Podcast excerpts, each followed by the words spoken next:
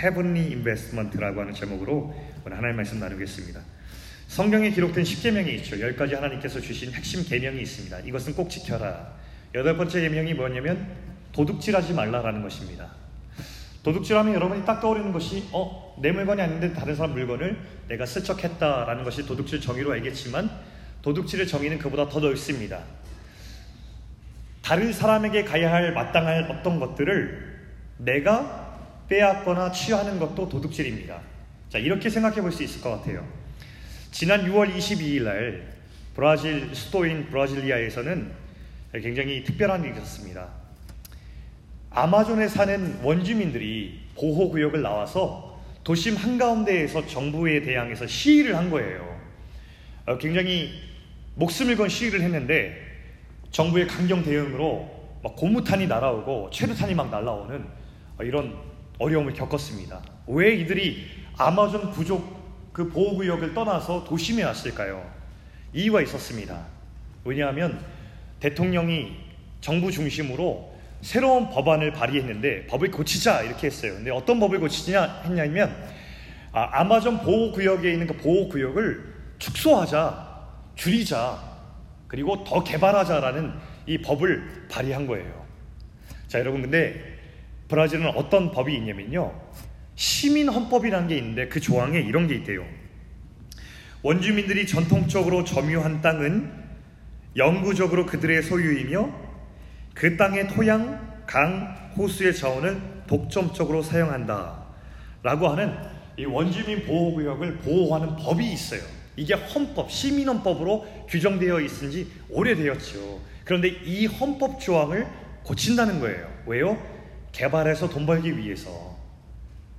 자신의 생존권을, 그 기본권을 지키기 위해서 이 사람들이 나와서 우리의 터전을 건들지 말라고 시위한 것이었습니다. 브라질의 새로운 대통령이 2019년에 선출되었는데 이 새로운 대통령이 선출되면서부터 아마존 보호구역을 축소하고 개발하려는 그 사람들과 함께 손잡고 그것을 지지해 왔어요. 그 2년 동안에 이 보호구역에 불법 광산업자들, 개발업자들이 들어와서 땅이 필요하니까 그 숲을 불태웠대요. 불태워서 나무가 사라진 그 땅을 불법으로 사용하고 광산을 채굴하고 금을 이제 채굴하는 일들을 일삼았다는 거예요. 지난 2년 동안에 에드먼튼 면적의 전체 면적의 30배가 넘는 그 면적이 그렇게 개발되어서 사라졌답니다. 아마존 열대우림이요. 근데 여러분 그거 들어보셨죠? 아마존 열대우림이 별명이 있잖아요. 지구의 허파라고 해가지고요. 허파, 숨 쉬는 허파 있죠. 그러니까 전체 지구의 산소 생산량의 20%가 이 아마존 열대우림에서 나온대요. 10억 톤이나 되는 이산화탄소가 이 지구의 허파라 불리는 열대 우림에서 흡수한대요. 아마존에서. 근데 그동안 2년 동안에 에드먼턴 면적의 30배가 넘는 그 열대 우림 숲이 사라져 버린 거예요. 왜요? 돈 벌고 싶어서. 돈이 되니까. 불법을 개발하는 사람들이 들어왔어요. 도둑질이죠. 근데 이 도둑질하는 사람의 저항에서 원주민들이 싸웠대요. 근데 총에 맞아서 원주민들이 죽은 사람이 2019년 한 해에만 113명. 그곳에서 거주하는 선교사들이 보고했어요. 여러분 이런 것들도 넓은 범주로면 도둑질입니다. 그 사람들에게 돌아가야 할 것들을 불법적으로 돈의 물로 빼앗잖아요. 자 그런데 여러분 이것도 도둑질이지만 이것을 조금 더 확대할 수도 있어요. 자 이렇게 한번 생각해 보자고요. 최근에 심각한 우리 지금 캐나다도 얼마 전에 이제 뭐 열돔이라고 해가지고 엄청난 이제 기후 변화를 경험했잖아요. 근데 여러분 우리 캐나다도 어려움을 많이 겪어서 죽은 사람들도 있고 고통 겪었지만 이게 캐나다라서 이 정도인 거예요. 이런 일들이 경제적으로 취약한 나라로 가면은 엄청난 일로 번져요. 예를 들어 아프리카의 최근에 이 가뭄과 기후 변화는 굉장히 심각한 지경이 이르렀습니다. 여러분 마다가스카르라는 섬나라 알아요?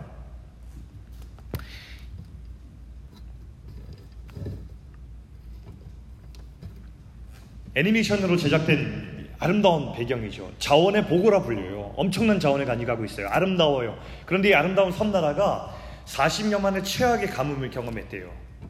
아름다운 강이 흘렀던 그 자리가 다 메말라서 땅밖에 없고 사람들이 먹을 물이 없으니까 그 강에서 길러 얻은 물을 어, 흙을 파가지고 흙을 파면 나오는 그 흙탕물을 갖고서 목이 마르니까 그냥 마시는 장면들이 우리가 볼 수 있었고요.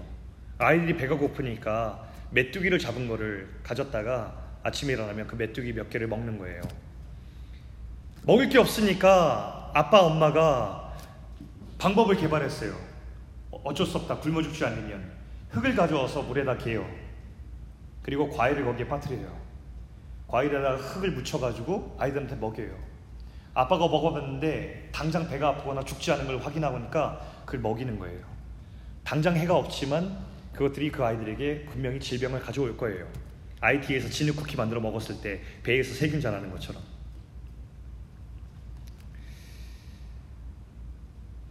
세계 식량 계획에서 발표하기를 마다가스카르 인구 135만 명, 우리 에드먼튼 총 인구가 100만이 좀 안 되거든요. 135만 명이 당장 즉각적인 식량 지원이 필요하다고 파악을 했고 그 중에서 14,000명은 아사 직전, 즉 굶어 죽기 직전이기 때문에 아주 위급한 상황에 있다 이렇게 발표를 했습니다. 그러면 이것들은 아마존에서 누군가가 도둑질해서 열대우림을 함부로 파괴하는 것과 깊은 연관이 있고 오늘날 우리가 생태계를 보호하지 않고 마음껏 우리가 원하는 대로 당장 내 편의와 유익과 이익을 위해서 개발하는 것과 깊은 연관을 가지고 있습니다. 우리의 편리를 위해서 사는 삶이 누군가를 위해서는 특별히 가난한 자들에게는 그들의 생존권과 생명을 빼앗는 행위로 나타날 수 있다는 거예요. 이게 도둑질의 결과입니다. 오늘 본문에 보면 도둑질을 돌이켜서 가난한 자를 구제하라라고 이렇게 말씀하고 있죠. 성경은 이렇게 얘기합니다. 도둑질의 반대말은 도둑질을 안 하는 것이 아니다. 도둑질의 반대말은 돌이켜서 가난한 자를 구제하는 것이다. 이렇게 얘기하고 있습니다. 이게 성경의 메시지예요. 성경은 겨우 우리가 죄를 짓지 않은 수동적 태도를 가르치지 않아요. 야, 도둑질 나쁜 거야. 남의 거 훔치지 마. 이게 아니라 우리는 하나님의 뜻을 적극적으로 찾는 그 사람들 얘기로 성경이 도전해요. 뭐죠? 가난한 자들을 위해서 손을 벌려서 그들을 적극적으로 구제하라고 우리에게 말씀하고 있어요. 이게 오늘 본문 말씀이죠. 하나님은 가난한 자들에 대해 각별한 마음을 가지고 있습니다. 여러분은 어떤 마음을 가지고 있는지 모르겠지만 하나님의 관심은 늘 성경의 역사에서 가난한 자를 향해 있었어요. 신명기 15장 11절 우리 같이 한번 읽어볼까요? 자, 읽어봅시다. 시작. 땅에는 언제든지 가난한 자가 그치지 아니하겠으므로 내가 내게 명령하여 이르노니 너는 반드시 내 땅 안에 내 형제 중 곤란한 자와 궁핍한 자에게 내 손을 펼치니라. 여러분 이게 하나님의 뜻인데요. 가나는요 하나님의 의도가 아니에요. 그 증거가 에덴 동산이거든요. 맨 처음 사람들을 살게 하신 에덴 동산을 하나님께 지으셨을 때 그 에덴 동산은 풍족한 곳이었어요. 그 동산 안에 가난이 없었어요. 그런데 사람이 타락하고 죄가 들어온 이후에 사람이 욕심으로 살기 시작하면서 하나님 꼭 필요 없습니다. 내 멋대로 살겠습니다라고 결정하자 하나님께서 우리에게 끊임없이 공급하셨던 무한한 자원이 끊어지고 제한된 자원 에서 사람들이 욕심으로 내 거야 라고 하고 살기 시작하면서 이 땅에 가난한 자들이 점차 생겨나기 시작한 거예요. 그래서 죄가 지배하는 세상에서는 끊임없이 가난한 사람이 있어 왔고 그 세상을 바라보시는 하나님은 그 가난한 자들 위해서 끊임없이 긍휼한 마음을 가지고 돌보시고 계셨습니다. 그래서 하나님이요 이스라엘이라는 나라를 세우실 때에 하나님은 그 가난한 자들을 보호하시기 위해서 아주 섬세하고 레디컬한 법들을 세우기 시작하셨죠. 아마 여러분 이 중에서 이 사항들에 대해서 다 파악하는 청년들이 얼마나 될까 모르겠어요. 제가 지금 한번 같이 말씀을 살펴보면서 하나하나 얘기해 보면 여러분 우와 하실 수 있을 거예요. 자, 먼저 출애굽기 22장 25절 말씀을 한번 읽어 볼게요. 자, 같이 읽을까요? 시작. 내가 만일 너와 함께 한 내 백성 중에서 가난한 자에게 돈을 구워주면 너는 그에게 채권자 같이 하지 말며 이자를 받지 말 것이며 자 여러분 그때에 하나님이 제도를 정하셨어요 자, 우리는 다른 나라와 달리 너는 나의 백성이야. 우린 하나님의 백성, 하나님의 나라야. 내 나라 안에서는 이런 법으로 살아야 돼. 뭐라고 정하셨으면 가난한 자에게 돈을 구워주되 독촉하지 마. 그에게 시간을 줘. 그리고 이자는 받지 마. 이렇게 말씀하셨습니다. 이게 이자 금지법이에요. 왜 이렇게 하셨을까요? 그 가난한 자에게 인간답게 살 수 있는 존엄성을 허락해 주신 거예요. 자, 또 볼게요. 레위기 19장 13절 말씀도 같이 있습니다. 시작. 너는 내 이웃을 억압하지 말며 착취하지 말며 품꾼의 삭슬 아침까지 밤새도록 내게 둘지 말며 가난한 이웃을 보호하기 위한 또 다른 법입니다. 착취 안 돼요. 노동적으로 학대하는 거 안 돼요. 너무 많은 일을 시켜서 고생시키면 안 돼요. 가난하다고 해서. 오늘날도 이런 애들 있잖아요. 또 임금이 체불되는 거. 오늘 줘야 될 몫에 임금이 있어요. 돈을 줘야 돼. 페이해야 돼. 근데 오늘 페이를 안 해버리는 거예요. 근데 그거 하지 말라는 거예요. 반드시 오늘 일한 몫은 반드시 줘라. 왜? 그 사람들은 오늘 일할 일용할 양식이 필요한 사람들이다. 네가 일용할 양식을 미루면 그 사람들은 굶는다. 그러니 가난한 자들에게 반드시 페이해줘라. 라고 얘기해 주는 거예요. 자, 더 나아갑니다. 신명기 14장으로 가봅시다. 28절, 29절 말씀에는 이렇게 나옵니다. 같이 읽죠. 시작. 매 3년 끝에 그 해 소산의 10분의 1을 다 내어 내 성읍에 저축하여 너희 중에 분깃이나 기업이 없는 레위인가 내성 중에 거류하는 객과 및 고아와 과부들이 와서 먹고 배부르게 하라. 그리하면 내 하나님 여호와께서 내 손으로 하는 범사에 내게 복을 주시리라. 11조입니다. 11조. 3년마다 모든 사람은 그 해에 난 모든 소득의 10분의 1. 그러니까 오늘 이번에 만약에 태은이가 일을 했는데 연봉을 얼마를 받았어요? 그 연봉을 10분의 1을 딱 구분해야 돼요. 3년마다. 그거는 그 11조는 누구를 위해서 써야 되냐면 그 땅에 거주하는 고아나 과부 그리고 밭, 밭이 없는 레위인들 그리고 그 땅에 있는 가난한 외국인들을 위해서 다 모아요. 창고에 모아놓고 그 사람들이 배불리 먹을 수 있도록 공급해주는 역할을 하는 거예요. 그 가난한 사람들이 풍족히 먹고 살 수 있도록 이게 법이었어요. 레위기 19장 9절과 10절도 보겠습니다. 자, 시작. 너희가 너희의 땅에서 곡식을 거둘 때에 너는 밥 모퉁이까지 다 거두지 말고 내 떨어진 이삭도 줍지 말며 내 포도원의 열매를 다 따지 말며 내 포도원에 떨어진 열매도 줍지 말고 가난한 사람과 거류민을 위하여 버려두라. 나는 너희의 하나님 여호와이니라. 그 당시에는 이제 농경 사회였기 때문에 대부분의 수익이 어디서 나왔냐면 밭에서 나왔죠. 그 밭을 경작하는 사람들이 어떻게 되냐면 수확 밀이나 이제 이삭을 거둘 때 이제 수확을 하잖아요. 거두면은 이 이삭이 떨어져요. 그건 줍지 말라는 거예요.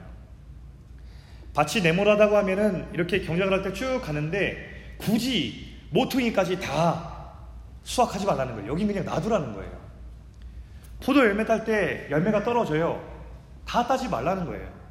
굳이 남김없이 다 따지 말고 여유 있게 내버려 두라는 거예요. 왜요? 누구든지 그 수확기에 그 밭을 찾는 가난한 사람이 있으면 그 모퉁이마다 자기 몫을 얻을 수 있게 그만큼만 거두라는 거예요. 이게 무슨 뜻입니까? 내 수익의 일부분은 늘 가난한 자들을 위해서 남겨놓으라는 거예요. 이게 법이었어요. 마지막 가장 레디컬한 법입니다. 여러분 이거 아, 들으시면 깜짝 놀랄 것 같은데 자 레위기 25장 10절 말씀 오늘날의 시점에서는 굉장히 힘든 얘기일 것 같아요. 자 같이 한번 읽어보겠습니다. 시작 너희는 50년째를 거룩하게 하여 그 땅에 있는 모든 주민을 위하여 자유를 공포하라. 이 해는 너희에게 희년이니 너희는 각각 자기의 소유지로 돌아가며 각각 자기의 가족에게로 돌아갈지며 삶을 살다 보면 가난한 삶이 생겨요. 가난하게 되면은 생계를 유지하기 위해서 내가 가진 소유를 팔 때가 와요. 그 하나님 나라 안에서는 이렇게 다 이렇게 땅을 분배받았는데 세대를 이어갈수록 가난해지니까 이 땅을 팔아서 생계를 유지하는 사람이 생긴 거예요. 그리고 땅을 파는 것더 모자라서 가난하니까 내가 다른 사람에게 일꾼으로 들어가서 종살이를 했던 거예요. 근데 하나님께서 뭐라고 말씀하셨냐면 그래 좋아 종살이 할 수 있고 이 토지가 누군가에게 넘어갈 수 있어. 근데 매 50년, 매 50년마다 모든 땅들은 본래 주인에게 다 돌아가. 이게 법이었어요. 내가 종살이를 하고 있었어요. 그런데 그 땅이 그 원주인에게 돌아가는 것과 동시에 그 사람도 종살이가 그만 자유예요. 왜 그렇죠? 가난이 대물림 되지 않게 주님께서 막으셨고 아무리 가난하고 힘들게 산 사람도 그것이 자식에게 대물림 되지 않도록 빈부 격차가 일어나도 그 격차가 영원히 지속돼서 더 벌어지지 않도록 다시 한번 기회를 주는 이 법을 주님께서 가난한 자를 위해서 만들어 놓으셨어요. 굉장히 레디컬하죠. 이것은 하나님께서 가난한 자를 얼마나 구체적으로 돌보시고 보호하셨는지 그리고 그것을 마음뿐 아니라 그 나라의 구체적인 제도로 설정해 놓으셨다는 것을 우리가 알 수 있죠. 이것이 하나님의 진심이었습니다. 가난한 자들을 향한. 여러분 가난한 자들을 위해서 가난한 자들을 어떻게 생각하시는지 모르겠어요. 아, 가난한 자들은 개인적으로 노력을 안 하고 게을러.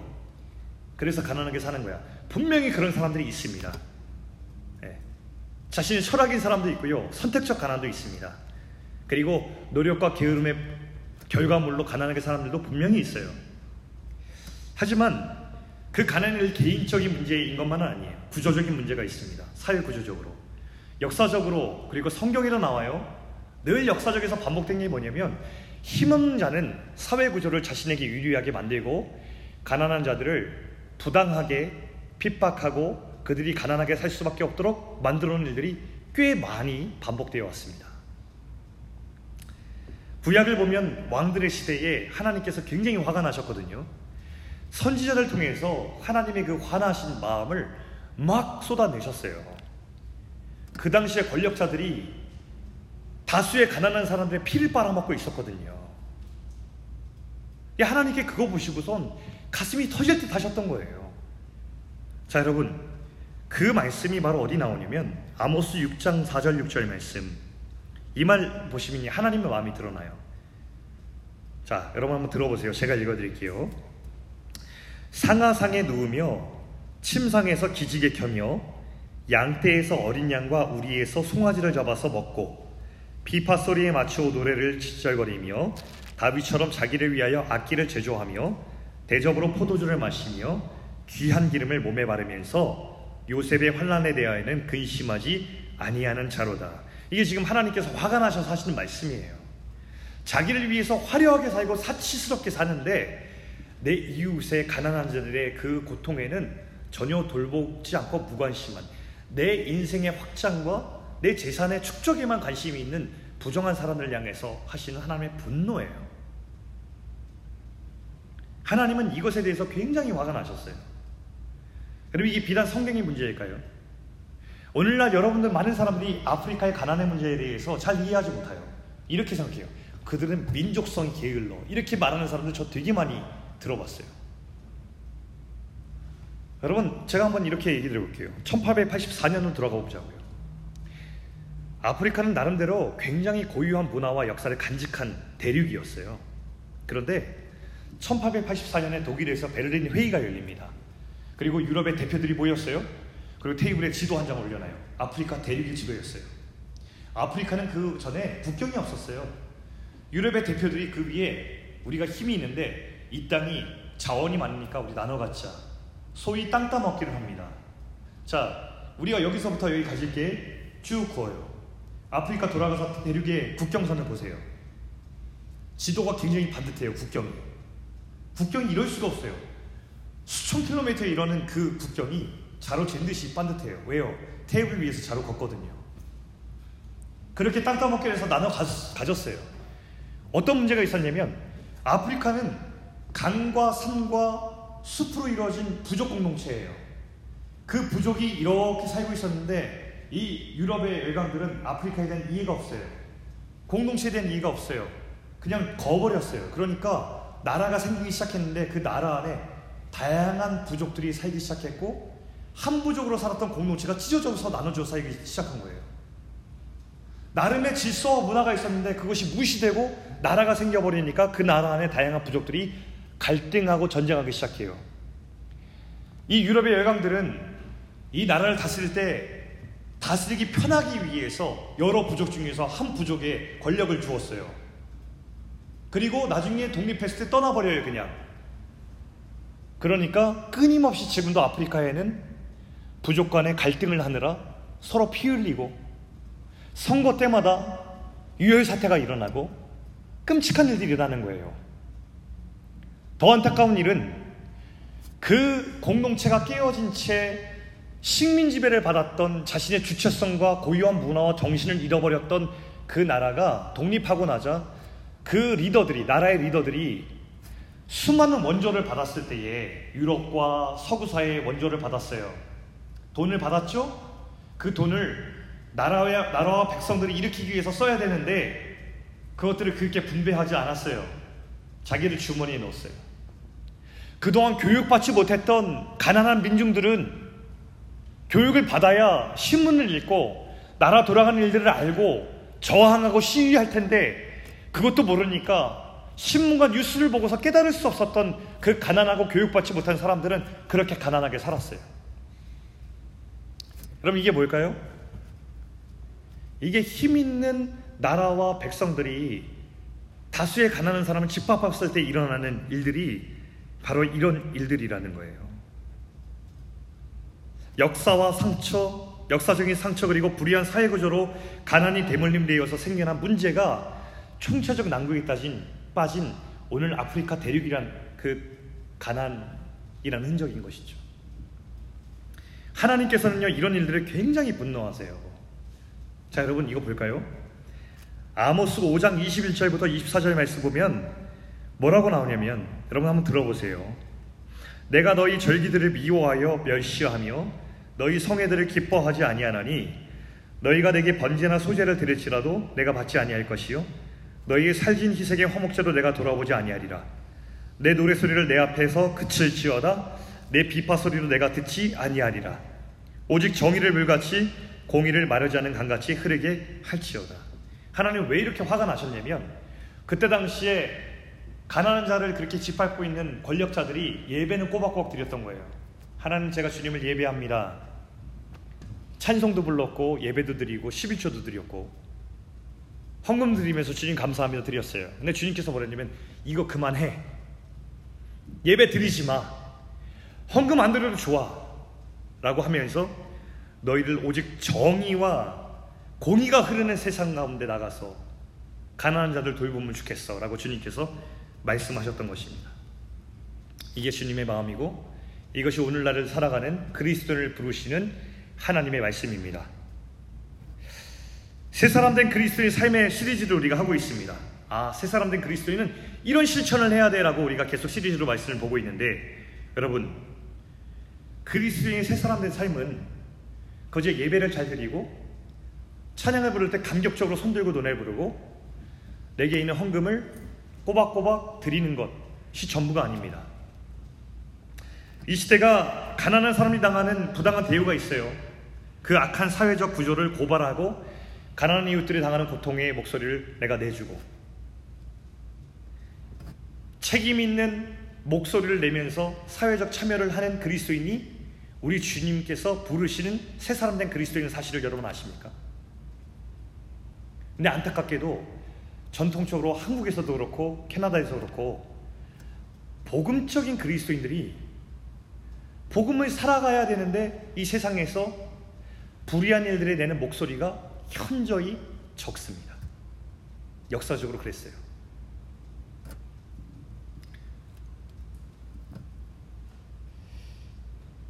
가난한 자를 돌보는 구약의 법 여러분 기억하시죠? 그 법이 오늘날 그대로 적용될 수는 없어요. 그런데 예수의 생명을 간직하고 살은 사람들은 자발적으로 예수님의 복음을 실제적으로 이 땅 가운데서 살아가는 사람들입니다. 그래서 복음은 곧 삶에서 하나님의 정의를 실천하는 것으로 나올 수밖에 없어요. 사도행전을 보면 맨 처음 교회가 세워졌을 때 사람들이 다 깜짝 놀랐습니다. 세상 사람들이 놀랐어요. 교회가 세워졌다는 것은 아 십자가의 복음과 부활을 믿는 사람들이 나도 예수 믿겠습니다 하고 모였는데 그 안에서 일어난 일들은 그저 복음을 간직만 하는 것이 아니라 복음을 살았던 흔적이 나타나거든요. 자, 여러분. 사도행전 4장 32절부터 35절 말씀 우리 같이 한번 읽어볼게요. 자, 한 목소리 읽어봅니다. 자, 시작. 믿는 무리가 한 마음과 한 뜻이 되어 모든 물건을 서로 통용하고 자기 재물을 조금이라도 자기 것이라 하는 이가 하나도 없더라. 사도들이 큰 권능으로 주 예수의 부활을 증언하니 무리가 큰 은혜를 받아 그 중에 가난한 사람이 없으니 이는 밭과 집 있는 자는 팔아 그 판 것의 값을 가져다가 사도들의 발 앞에 두매 그들이 각 사람의 필요를 따라 나누어 줍니다. 여러분 그 땅에 예수의 복음으로 큰 은혜를 받았거든요. 아 내한테 예수의 생명이 있구나. 주님께서 나를 위해 죽으셨구나. 나는 영원한 생명을 가지고 사는 사람이구나라고 감격했거든요. 근데 그 큰 은혜를 받았는데 그 다음 인과관계가 뭐냐면 큰 은혜를 받아 그 중에 가난한 사람이 없으니 이게 은혜와 가난의 상관관계예요. 교회가 큰 은혜를 받으니까 세상에 있는 가난한 사람이 없어졌어요, 공동체에. 무슨 뜻입니까? 복음을 간직한 것이 아니라 복음을 고백하고 살았던 거예요. 복음을 실제로 믿고 살아냈더니 복음이 현장 가운데 나타났더니 여기 안에는 가난한 사람이 없어졌대요. 왜? 각 사람의 필요를 따라 나눠줬거든요. 진짜 은혜를 받으면 하나님의 나라를 위한 일을 행동하게 되는 거예요. 여러분 우리가 은혜를 받았다 말을 많이 하는데 은혜 받았다 은혜 받았다 이거는요 감정적인 일시 동요가 아니에요. 가끔씩 우리 설교 끝나면 목사님 오늘 은혜 받았습니다 이렇게 하는 청년들이 있어요. 여러분 근데 잘 구분해야 돼요. 내가 예배 가운데 와 오늘 말씀이 좀 좋았네. 어 감동이 있었어. 일시적인 감정적인 변화가 있는 게 그게 은혜 받은 게 아니에요. 그 내 마음속에 받았던 임팩트가 내 삶으로 행동하게 하면 그게 성경이 말하는 은혜 받았다는 표현인 거예요. 요한일서 3장 17절 말씀해 보니까 왜 그들이 그렇게 행동했는지에 대한 이유가 나옵니다. 자, 읽어보겠습니다. 누가 이 세상의 재물을 가지고 형제의 궁핍함을 보고도 도와줄 마음을 닫으면 하나님의 사랑이 어찌 그 속에 거하겠느냐. 이게 이유였어요. 복음을 듣고 하나님의 사랑이 내 마음속에 차오르기 시작하니까 갑자기 이 사람 눈에 뭐가 보이냐면 내 옆에 있는 궁핍한 형제들, 가난한 이웃들 보이기 시작한 거예요. 그러니까 자기 것을 주장하지 않고 자기 것을 손을 펴서 돕기 시작한 거예요. 이게 세 사람의 눈 뜬, 복음의 눈을 뜬 사람들의 현상입니다. 요즘 우리 베이직에도 청년들이, 이런 청년들이 있대요. 뭐 이렇게 홈리스 분들 위로하고 기도하고 또 복음 전하고 음식 나누는 사역들을 청년들이 하나 봐요. 제가 얘기를 들었었는데 이 모임이 잠깐이 아니라 계속 이어지면서 오늘도 나갔다 왔다 그러더라고요. 같이 양식도 나누고 사랑도 나누고 또 기도하고 기회가 되면 복음 전하는 그런 모임인데 이제 한두 사람이 제가 처음 듣기 그러더라고요.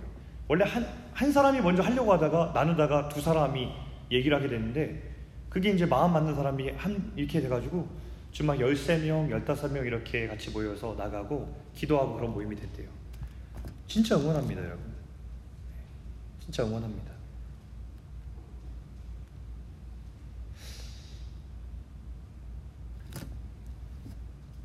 복음에 눈을 뜨니까 보이는 사람이 있다고 생각해요.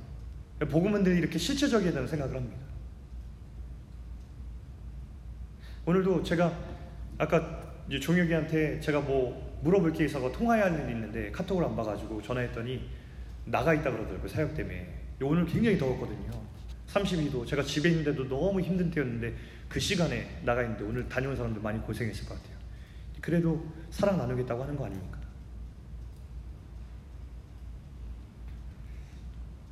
자 저는 그럼 이 말씀 속에서 우리는 그럼 어떻게 도둑질하지 않는 인생이 그치지 않고 새 사람의 삶으로 나아갈 수 있을까? 그리스도인으로서 우리 함께 몇 가지 알아보려고 합니다. 세 가지 말씀드리겠는데 첫 번째 청지기의 정체성을 가지라 말씀드리겠습니다. 청지기라는 말은 무슨 뜻이냐면 주인의 것을 맡아서 관리하는 겁니다. 내가 가지는데 많이 가져도 이것이 내 것이 아니라 주인의 것을 내가 맡았다는 의식이 있는 사람이에요. 그 정신이 있는 사람이 청지기입니다. 이 청지기 같은 그리스도인은 이런 생각을 가지고 살아요. 내가 무엇을 소유했는가 이것을 자랑하지 않고 내가 가진 것으로 무엇을 했는가 이것을 고민하며 생각하는 사람들입니다. 여러분은 무엇을 가지고 생각하세요? 아, 내가 얼마큼 가졌지? 내가 창, 통, 통장의 잔고에 얼마 있지? 내 세이빙은 얼마지? 아, 내가 투자한 지금 가치는 얼마큼 있지? 우리 집은 지금 어, 방이 몇 개지? 내 차는 뭐지? 이거에 생각하면서 고민하며 살아가세요? 아니면 나는 내가 가진 것으로 무엇을 하며 살아가는 것이지? 어떤 걸 생각하고 살아가세요? 이 땅에 있는 모든 것은 하나님이 주인이십니다. 고백하는 사람이 그리스도인이죠. 근데 청지기는 어떤 사람입니까? 하나님의 것을 내가 맡아 관리한다는 거예요. 청지기에는 하나님께서 선물을 주셨어요. 청지기는요, 자기 것이 아니지만 하나님께서는 그것을 맡아 관리하는 사람에게 선물을 주셔서 그 맡아 관리하는 자에게 풍성이 그 선물을 누릴 수 있는 권리를 주셨어요. 그래서 하나님께서는 우리가 맡아서 관리한 하나님께서 주신 선물 중에서 예를 그것이 우리의 소유와 돈이라고 한다면 그 소유와 돈을 우리가 우리의 삶의 행복을 위해서 쓰고 누릴 수 있는 권리와 선물을 주셨어요. 그것은 죄가 아니에요. 하지만 중요한 사실이 있죠. 그러나 그것이 주님이 우리에게 맡겨주신 선물이지 우리의 것은 아니라는 거예요. 그래서 동시에 우리는 주신 것을 가지고 잘 맡아서 하나님의 목적에 따라서 잘 사용해야 될 의미가 있어요. 그래서 우리는 우리의 것을 누려야 되는 동시에 또한 반대편에 있는 것을 경계해야 됩니다. 그것을 뭐라고 하냐면 돈을 사랑하는 것이죠. 디모데전서 6장 10절 말씀 같이 보겠습니다. 자, 같이 한번 읽어볼게요. 우리가 다 주의해야 될 말씀이니까. 자, 시작. 돈을 사랑함이 일만하게 뿌리가 되나니 이것을 탐내는 자들은 미혹을 받아 믿음에서 떠나 많은 근심으로써 자기를 찔렀다. 돈을 사랑하면 믿음을 떠나게 되고 근심으로 자기를 찌르게 된대요. 이걸 경계하라는 거예요. 이게 청지기 정신없이 다 내 거야 라고 하는 사람들의 결과입니다. 존 스토트 목사님은 이렇게 얘기했어요. 물질주의, 오늘날 돈이 최고다 하는 물질주의는 단순히 물질적인 것을 소유하는 것이 아니라 물질적인 것에 불, 불건전하게 얽매이는 것이다 라고 이렇게 말을 했습니다. 돈이 소유하는 것이 나쁜 것은 아닌데 그것을 나만을 위해서 쌓고 축적해 나가는 것 그래서 그 돈에 내 마음을 다 빼앗겨 버리는 것이 사실 우리가 경계해야 되는 것이라고 말을 하는 것입니다. 여러분 생각하세요. 그리스도인이 새 사람이 되어서 내가 구원받았는데 내게 맡겨주신 것을 내 것이라고 생각하고 내가 누군가를 위해서 잘 맡아서 관리하지 않으면 도둑질입니다. 이게 성경의 메시지예요. 다시 한번 얘기할게요. 도, 도둑질을 말하는 성경의 메시지는 뭐냐면 내가 지금 맡고 있는 소유가 다 내 거라고 얘기하고 내게 맡겨주신 것을 관리하거나 필요에 따라 흘려버리지 않는 인생을 사는 것이 뭐냐? 성경이 말하는 도둑질이에요. 여러분 누군가 저에게 돈의 주인이 저에게 돈을 맡겼어요. 근데 그 사람이 나에게도 돈을 맡았으니까 나에게 관리할 책임과 권리를 누릴 수 있도록 선물을 주었는데 그런데 그것을 다 내가 가져버렸어요. 내 마음대로 썼어요. 제가 도둑질 했다고 해요. 돈을 횡령한 거예요. 법적으로 구속될 거예요. 이게 바로 성경이 말하는 청지기 정신이에요. 우린 하나님의 주인 대신 소유를 맡았습니다. 우리가 가진 것은 하나님의 선물이에요. 이것을 선하게 관리하고 사용할 책임이 있습니다. 그걸 바로 뭐냐고 하냐면 청지기라고 하는 거예요. 우리 모든 그리스도인들은 하나님의 청지기로 부름받았습니다. 두 번째, 보물을 하늘에 쌓으라 라고 하는 메시지 우리가 들어야 되겠습니다. 디모데전서 6장 18절부터 19절 말씀도 한번 읽어볼게요. 자, 시작. 선을 행하고 선한 사업을 많이 하고 나누어 주기를 좋아하며 너그러운 자가 되게 하라. 이것이 장래에 자기를 위하여 좋은 터를 쌓아 참된 생명을 취하는 것이니라. 자, 세 사람의 특징은 이 땅의 일시적인 것을 바라보는 시각에서 벗어나서 영원한 것을 있는 눈을 뜬 거죠. 그게 새 사람이에요. 그리스도인이에요. 그죠? 예전에는 일시적인 것이 여기가 전부라고 생각하니까 여기에 내 모든 것을 다 쏟고 투자했어요. 근데 영원한 삶에 대한 눈을 뜨니까 아, 내가 어디에 마음과 내가 더 투자해야 될지를 보이면서 사라질 것에 대해서 투자하지 않고 영원한 것에 투자해야 될 마음들이 열리게 되는 거예요. 그래서 곧 사라질 이 땅에 투자하기보다 영원히 존재하는 곳에 가치 있는 투자를 하는 거예요. 이게 하나님 나라를 위한 거룩한 투자라고 하죠. 자, 마태복음 6장 19절부터 21절 말씀. 이렇게 얘기합니다. 너희를 위하여 보물을 땅에 쌓아두지 말라. 거기는 종과 동록이 해하며 도둑이 구멍을 뚫고 도둑질하느니라.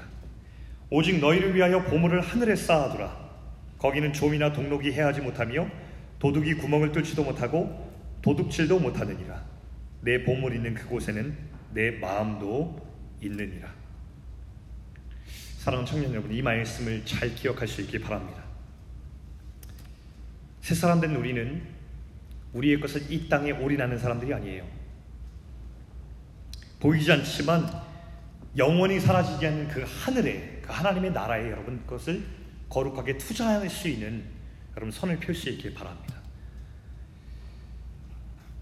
누군가 절실히 필요한 자들과 함께 나누는 그 행동, 그게 바로 하늘에 투자할 수 있는 방법이에요. 여러분 우리 코인에 투자하거나 주식에 투자하거나 아니면 여러분 계좌에 여러분의 적금을 세이빙을 계속해서 늘려가는 방법들을 여러분 다 잘 알고 있죠. 하늘에 보화 쌓는 방법은 뭐라고요? 나와 동시대를 살아가는 누군가에게 가난한 자들과 절실한 필요가 있는 자들에게 그들에게 내 것을 잘 흘려 보내줄 때에 그때 하나님 나라의 account에 거룩한 투자가 되는 거예요. 여러분은 하나님 나라의 account가 오픈되어 있습니까? 여러분은 하나님 나라의 거룩한 투자를 얼마만큼 하시고 있습니까?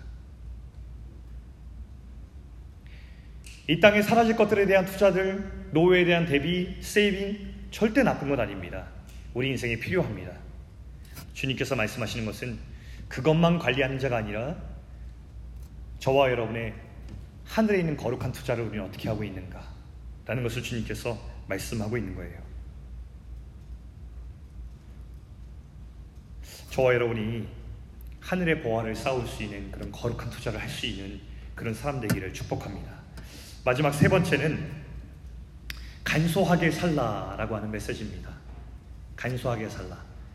아, simple lifestyle을 말하는 거죠. 이것을 디벨롭 하라는 거예요. 디모데전서 6장 7절 말씀 보면 우리가 세상에 아무것도 가지고 온 것이 없음에 또한 아무것도 가지고 가지 못하리니 진리의 말씀이죠. 빌리포서 4장 11절 12절 말씀 내가 궁핍함으로 말하는 것이 아니니라 어떠한 형편에든지 나는 자족하기를 배워노니 나는 비천에 처할 줄도 알고 풍부에 처할 줄도 알아 모든 일 곧 배부름과 배고픔과 풍부와 궁핍에도 처할 줄 아는 일체의 비결을 배워노라.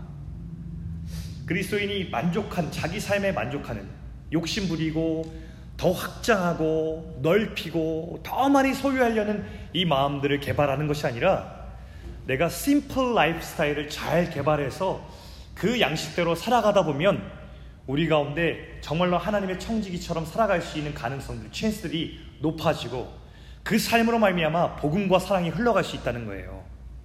1974년에 스위스 로잔에서 회의가 열렸어요. 하나님을 너무 사랑하고 복음을 복음을 너무나 사랑하는 교회들이 다 모였어요. 전 세계에서. 그리고 우리가 어떻게 복음을 살까라는 것을 고민하고 신학적으로 신학적으로 기도하며 고민했어요. 그리고 그 세계 교회 지도자들이 다 같이 agreement를 만들었어요. 결의를 해가지고 The Lausanne Covenant라고 하는 이 로잔 언약에 대한 결의 사항을 쭉 만들었죠. 그 항목 중에서 우리가 주목해야 될 결의 사항이 있었어요. 거기에 뭐라고 써 있느냐? 한번 보실까요? 자막.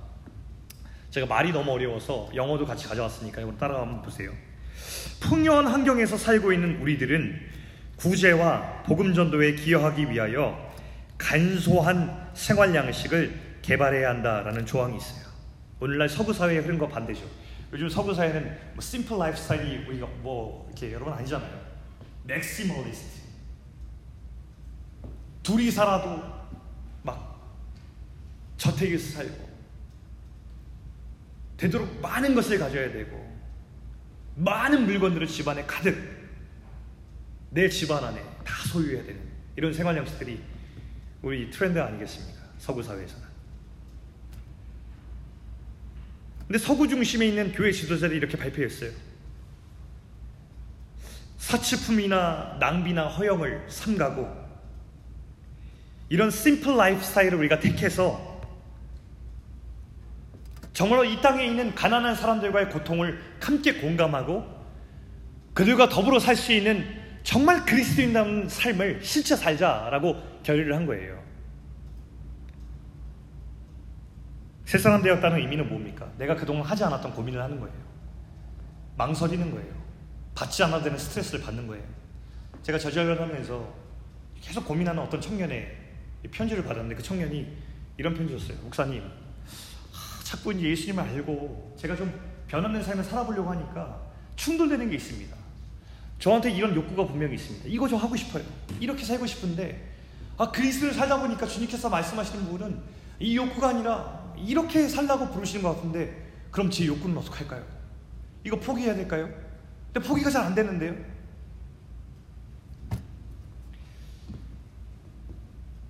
그럼 저는요 여기 대해서 어떤 정답을 내리는 사람은 아닌 것 같아요. 왜냐하면 저는 그리스도인을 살기 시작하면서 이 고민을 시작했고 지금도 하고 있어요. 어제도 아내랑 그 고민을 서로 나눴네요. 네. 어떤 상황을 보면서 아내가 너무 괴로워하는 걸 봤어요. 이렇게까지 내가 이렇게까지 괴로워하는 게 맞을까? 근데 저는 아내를 그렇게 경외했어요. 하나님께서 마음을 주시고 감동 주셨기 때문에 우리가 그런 마음도 드는 게 아닐까? 물론 모든 욕구를 여러분이 다 멈추고 금욕주의를 주장하는 게 아니에요. 또한 Lausanne Covenant에서 이런 결의 사항이 있다고 해서 서로 감시하면서 어? 너 태훈이 이번에 그거 질렀어? 너 이거 simple lifestyle 이거 아닌데도 이것도 아니에요. 우리는 누구도 다른 사람의 lifestyle에 대해서 간섭해서 정죄할 권리가 없어요. 그럼 각자 하나님 앞에 살아가는 거예요. 그러나 하나님께서 우리에게 메시지 뭘 주셨다고요? 우리는 적어도 그리스인답게 정말 영원한 삶의 나그네처럼 이 땅에 머물다 주님 나라 들어갈 준비를 하는 거예요. 근데 주님 나라 들어갈 때에 이 짧은 삶을 끝내고 돌아갈 때 우리에게 뭐가 남겠어요? 뭐가 남겠어요? 6장 7절에서 말씀한 것처럼 우리가 가지고 가는 게 있겠어요?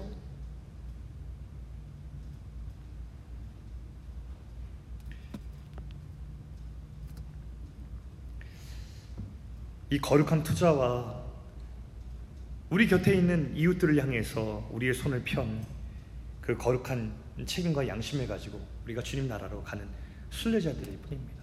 여러분 새 사람 된 그리스도인들 이거 꼭 기억해야 돼요. 사랑하는 청년 여러분, 새 사람 된 우리의 삶은요 이 땅의 가난과 정의의 문제에 대해서 아주 깊게 연관되어 있어요. 그리스도인 되어서 살아가면서 주님이 내게 복 주셔서 내가 이렇게 풍요롭게 삽니다.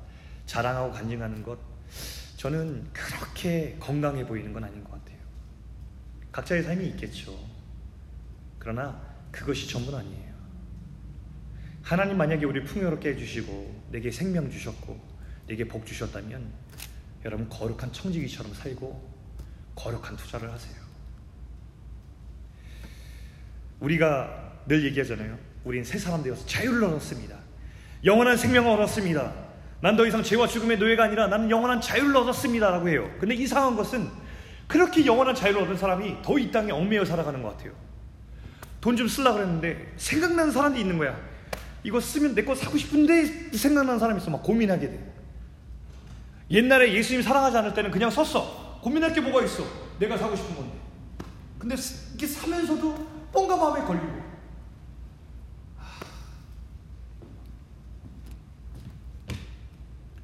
저 사람의 상황과 상관없이 내가 그냥 내 인생 살면 되는데 저 사람이 자꾸 생각이 나 기도하는데 그거 알고 보면 자유롭지 않은 거예요. 근데 예수님 없는 사람들은 자기들 인생 살아갈 때 내가 확장을 하든 축적을 하든 돈을 어떤 용도로 사용하든 너무 자유해. 막 살아 그냥 내가 하고 싶은 대로. 요홀로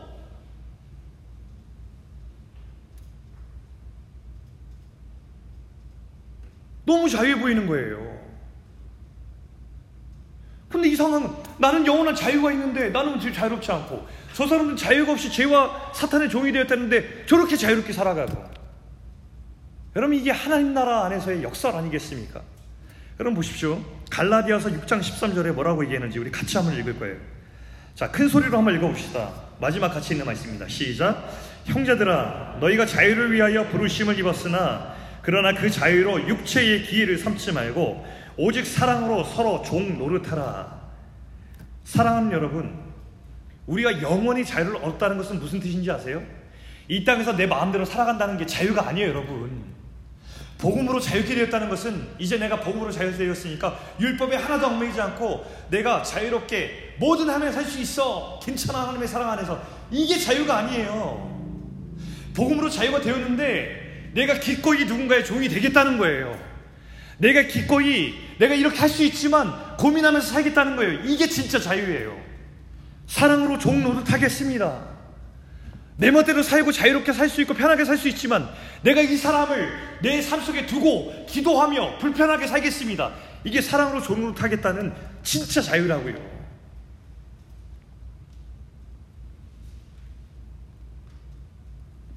저 여러분이 이 하나님 나라의 거룩한 투자자로